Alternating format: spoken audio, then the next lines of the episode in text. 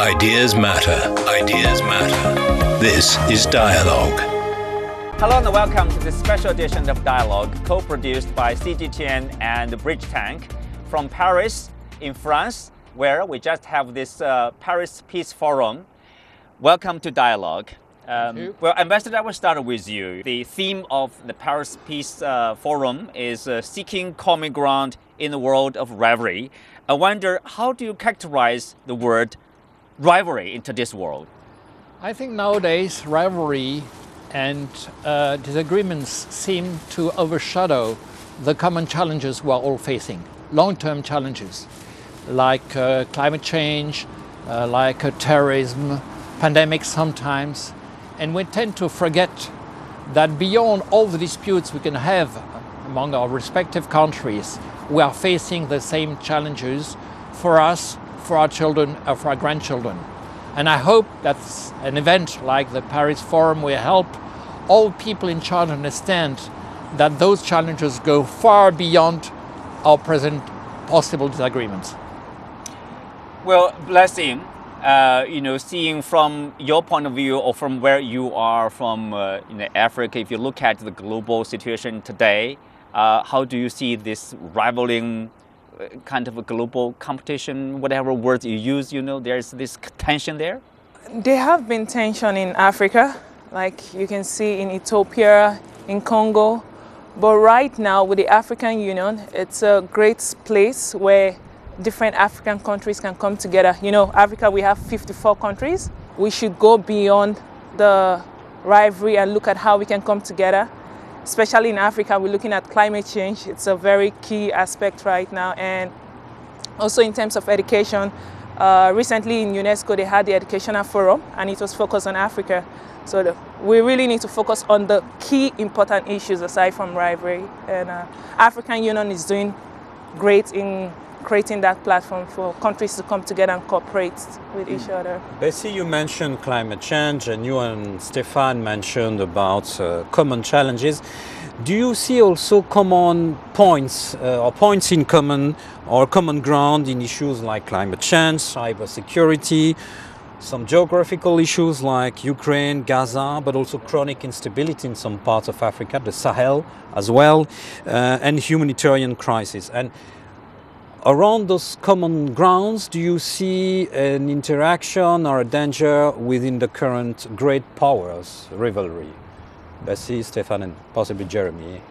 Yeah, I, I think the um, today in the world uh, we have a world orders which was built probably 60 years ago, and since then many countries has developed its own economy like China, India, eh, they, they become powerful. They like to express their ideas. But the, in the old you know, systems, uh, they, they have the same rights as other countries. So I think it's, the, the rivalries this comes from that because it's the, the, the world is not balanced. So we have to now just take into account all these problems you have raised and try to find something balanced for everyone. Yeah. We, we'll get back to the system and its balance, but, but back to the ground really uh, for the nearly everyday life of people. What about the common grounds between cybersecurity, humanitarian issues, risks linked to climate change, not just the politics of climate change, but adaptation, weathers, uh, I mean storms, uh, dronings, and would you see any common ground in the different kind of crises, or are those crises separate? Well, I would say yes and no. In, indeed, in a, in a way, they're separate, but there is, there seems to me at least, to, to be a link among all those crises. Let's say climate change. Climate change contributes to uh, desertification, to drought, to floods, to uh, unstable weather, which means that agriculture becomes more difficult, that people have to leave their homes. It leads to migrations. Migrations can destabilize uh, stabilize countries. This can lead to internal disturbances and sometimes even to wars. And part, we know that part of the conflicts is among farmers and people who uh, raise cattle, for instance, because grazing rights are not compatible with agriculture. Well, a, especially the case in Africa. So here clearly we have we have a link, and this can breed can create the ground for terrorist movements who exploit that situation in order to disseminate their propaganda and, and seize power. So it's, for, I think, for the entire world and for our respective countries, very, it would be difficult and foolish mm. to ignore each separate crisis, but we have to, it is our common interest to try and address them. A very short follow up. You've been a special envoy on climate Right? for the Paris Agreement. Indeed. And you've been a special envoy, or you've accompanied a special envoy in the Middle East. Do you see a connect climate change, the Middle East tensions? Oh yeah, definitely, definitely. One already like that was a long time ago in the 90s when I was dealing with the Middle East. Water was already a key element of rivalry. Let's let's take a very precise example: um, the conflict between Syria and Israel. It might become more and more important as um, time goes by because of scarcity of water, because of climate change. So definitely there is a link. Well, you know, speak of the common ground. Uh, uh, there are some uh, challenging issues, uh, you know, ongoing crises like in Ukraine, in Gaza, and the U.S. Uh, you know, technological containment over China. Uh, we do see now there are tensions also, sort of, between China and the European Union. So, Ambassador, you know, how do you look at this? Uh, you know, the common interests. We know there are common interests, obviously. For example, commercial interests between China and the European Union. And how do you see these kind of common interests, and how do you see their differences here? Well, first of all, I'd like to stress that the crises you mentioned are very different. In the case of Ukraine or the case of Gaza, unfortunately, violence is going on. There are a lot of casualties and a lot of human suffering. The tension between the US and China and possible disputes or agreements between the EU and China, I thank God, not that serious. I mean, obviously, they, we have to tackle them, we have to take them seriously, but it has never been, the use of violence or force has never been envisaged. We're still friendly countries, we have good relations together, even when we have disputes. I think it's to a large extent a question of trust. We don't know each other enough, we don't talk to each other enough, um, and we are not on both all sides. We're not enough conscious of the common interests we have, especially long-term interests for our future generations, for our children and grandchildren. Well, Jeremy, you have been following obviously European Union development, French development, and also the Chinese market closely. Uh, some of the industries in particular.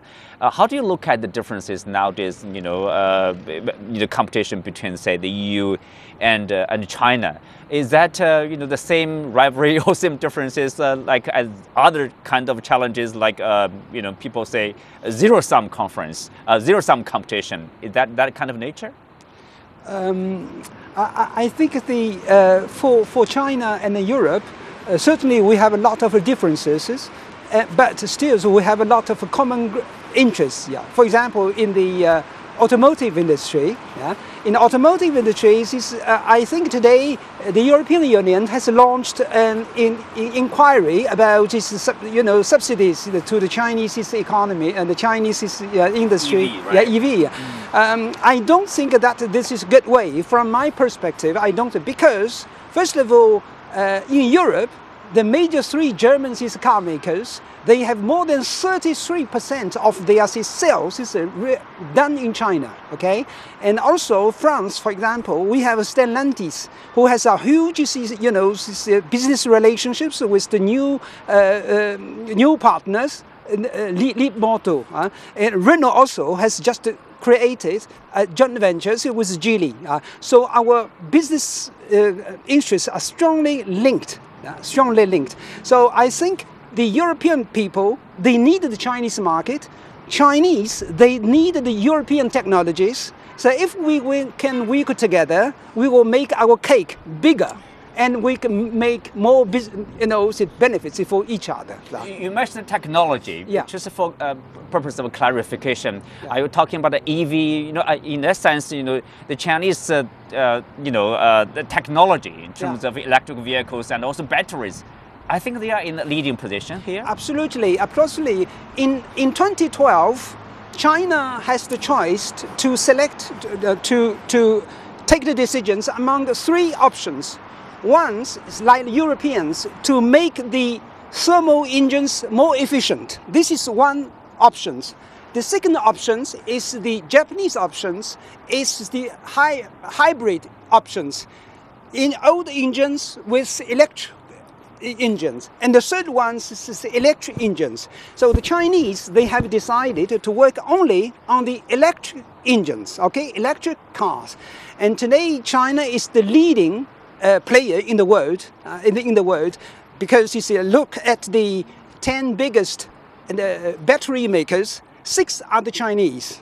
And the best technologies today comes from China. So this is the good way for the Europeans, especially for the Frenchmen, Stellantis or Renault, to work with the Chinese, to learn from the China. And the China also, they can learn from the Chinese, uh, from the Europeans. For example, uh, even in the automotive industries, the chips, for example, in the cars you have a lot of chips. And the, the French companies, ST Microelectronics, they are the leaders, and the Chinese can learn from them. So when we work together, and we can grow together. Jeremy, what you mentioned is very important because peace comes also through trade, through good economic relation. But the examples you gave call for a lot of investment. If we stick to the EU China relation, two years ago, uh, the investment agreement that was under its way got derailed for uh, geostrategic reasons. Do you feel now that at a time uh, when crises multiply in the world, the bilateral relations, which ought to be only discussing about bilateral matters, might be influenced by third party questions like the questions of Ukraine and of the difference of position between the EU and China on the Ukraine or the Russian war in Ukraine.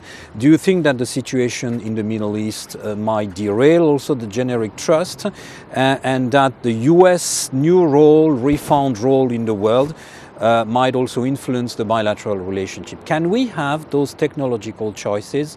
Without investment, can we have investment without trust? Can we have distrust in a world of crisis?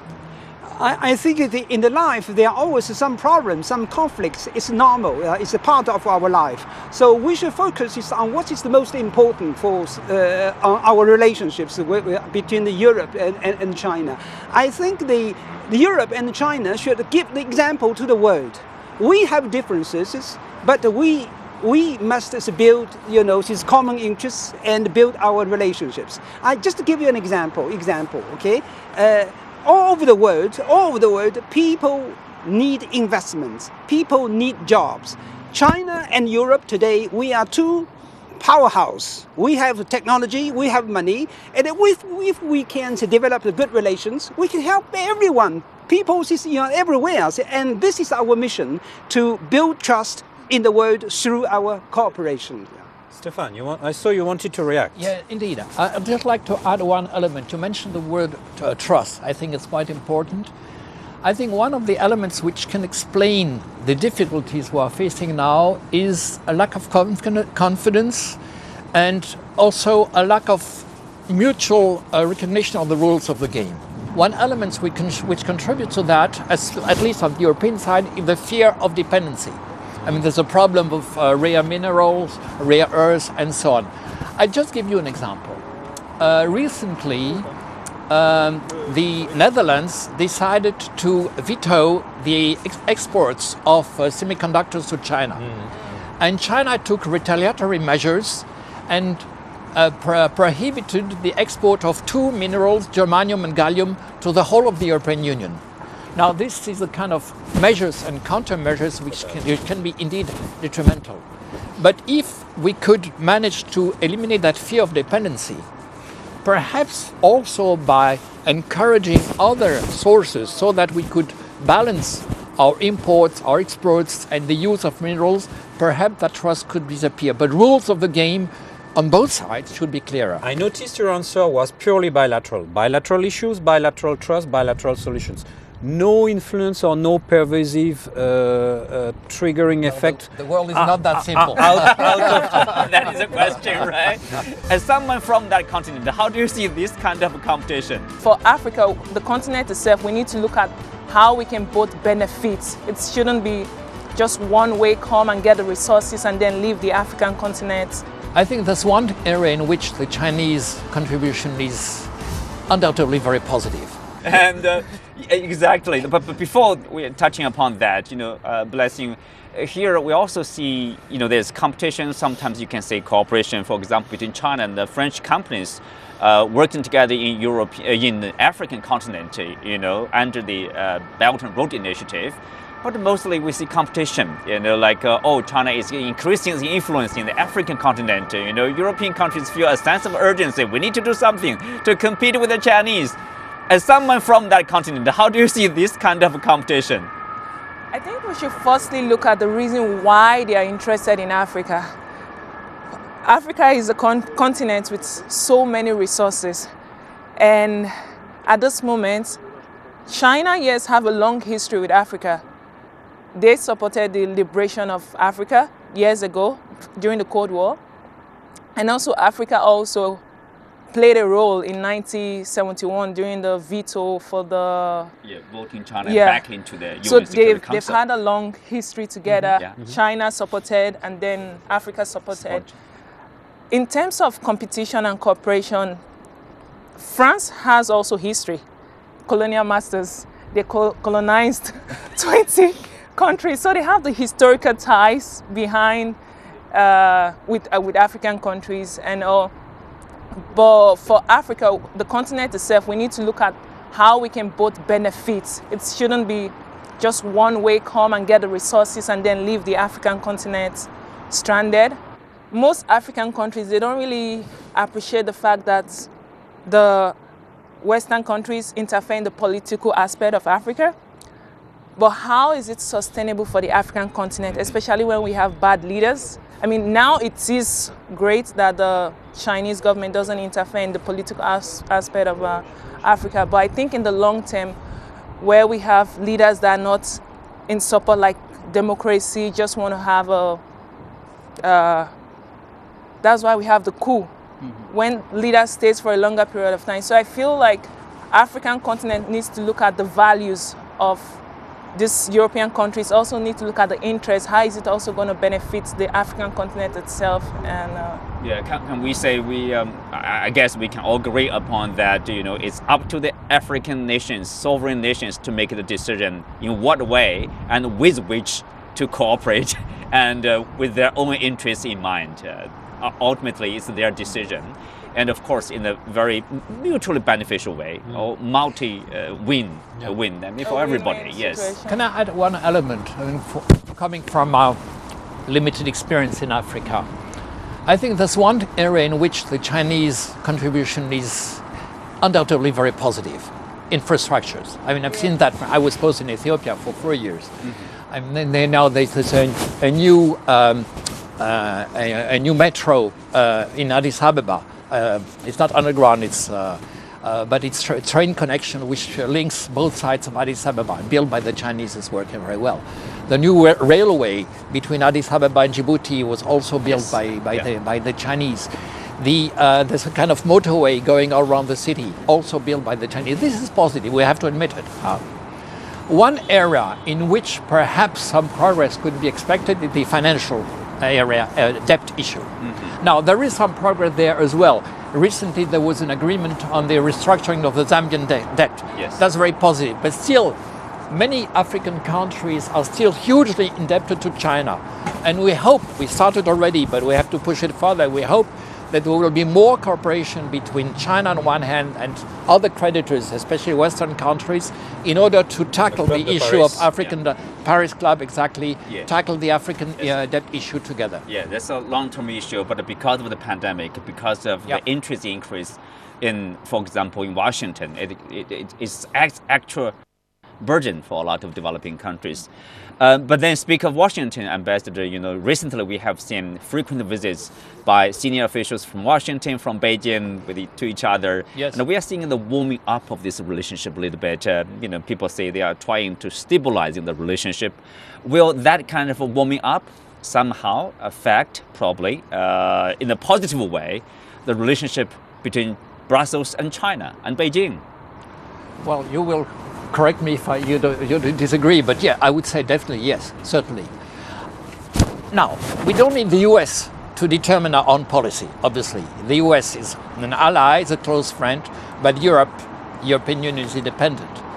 But the warming up of relations between the US and China, if it is confirmed, is per se positive, and we will certainly welcome it. And there, all, there have also been visits by uh, high ranking um, uh, European officials. Um, like uh, Joseph uh, Borrell, for instance, yes. went to China recently. I think he spent four days in, in, in, right, in yeah. China. That's very positive as well. Yeah. So it all goes in the same direction. We will continue to have disagreements. By this is in, inevitable, mm-hmm. but it shouldn't prevent us from working together. Together.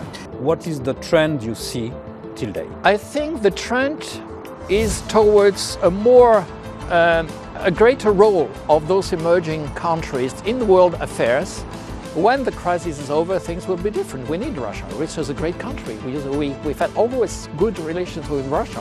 A multipolar world can be indeed very useful. The world should not be dominated by one country, but by the cooperation of all countries.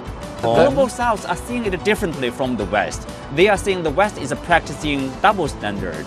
People in every corner in this world are informed basically by the Western media. In the southern countries, we have to develop our own media, you know, to have their own impact in the world. Otherwise, we rely only on some major media. It's, our views is are biased.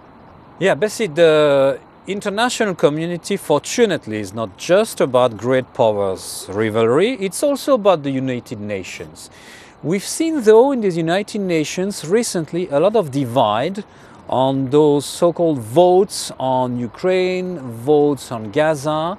And there is this rising idea that there would be a rift between the global south and the west or the global north. How do you see that? And how should the global south find better ways to express its own ideas rather than just answer to the questions raised by the West? I think one mistake we do is classify Africa as one nation but Africa is, we have 54 countries with different national interests. So we can't have one voice representing Africa. It's, an, it's impossible. Ukraine, for example, is the basket of bread where most African countries really rely on Ukraine in terms of the grain and the bread issue. So I think the United Nations needs to give Africa countries, not just AU or to really air their voice and really hear what they have to say because different countries have national interests, have also economic interests in mind, and political interests and historical interests that they have to consider. Uh, so it's, it's, a, it's a complex relationship that needs to be considered within the different African countries. Recently, uh, India chaired the G20 and was able to frame an agreement for a corridor to the Middle East. Earlier to that, uh, China was instrumental in uh, cracking an agreement between the Saudis and Iran, which uh, surprised uh, quite a few people. What is the role uh, we can foresee for the large emerging powers uh, in the global diplomatic order? Well, I think those emerging powers will and should play a growing role. And they have, indeed, they can contribute to improving international relations and solving the crisis. You know, when I was dealing with African issues, sometimes we would have what we call contact groups mm-hmm. on certain crises, Guinea, for instance. We would have the UN, we have the African Union, we have the European Union, we would have uh, Francophonie, but countries like India or China were not participating. Mm. And I think it's a pity because Chinese diplomacy is very efficient, Indian diplomacy is very efficient, they have a large influence, and clearly there should be more cooperation among all powers or countries, big or small countries in the world, to help, help push things forward. So I would, but this is personal, uh, personal comment obviously, um, but I would certainly welcome that trend. And I hope this, this influence can be can work for the for the best of all people. That's your welcome as an informed uh, practitioner. What is the trend you see till date? I think the trend is towards a more um, a greater role of those emerging countries in the world affairs, and provided obviously uh, relations uh, remain friendly, uh, positive, and peaceful, that role can be very useful. Now, obviously, it depends on the way each country conducts its own policy. When we see at the foolish aggression, when we look at the foolish aggression of Russia against Ukraine, we think, oh my God, we hope that influence, the present influence of Russia will not be too great. When the crisis is over, things will be different. We need Russia. Russia is a great country. We, we, we've had always good relations with Russia. What they're doing right now is absolutely insane. We hope it won't last uh, too much. We speak a lot about multipolarization, about a multipolar world. A multipolar world can be indeed very useful. The world should not be dominated by one country, but by the cooperation of all countries. Well, uh, can I add something to this uh, talk of um, you know the global South? I think you know when it comes to the issues, specific issues like on the Ukraine crisis, on the Gaza crisis, you do see the rise of uh, the global South or the divide, divisiveness between global South and the West in general. Uh, because some people would point to, they say, they criticize the West. For example, Ukraine crisis is in the yard, backyard of the European Union. It's in the West, so people see it, you know, vividly, and they, they feel that, you know, the crisis, they feel the burden, they feel the trouble. But when it comes to the U.S. in, you know, having war with other countries like Iraq or Afghanistan, uh, people say, well, there are no sanctions against Americans. There are no isolation against the Americans. And the Gaza crisis, uh, Europeans would say, "Wow, uh, you know, we feel there's a genocide of the Ukrainian civilians being killed by the Russians." But when it comes to the Gaza crisis, you know, 10,000 civilians were killed. More than 4,000 of them are children. Are we seeing the similar criticism? Are we seeing people calling that genocide from the West?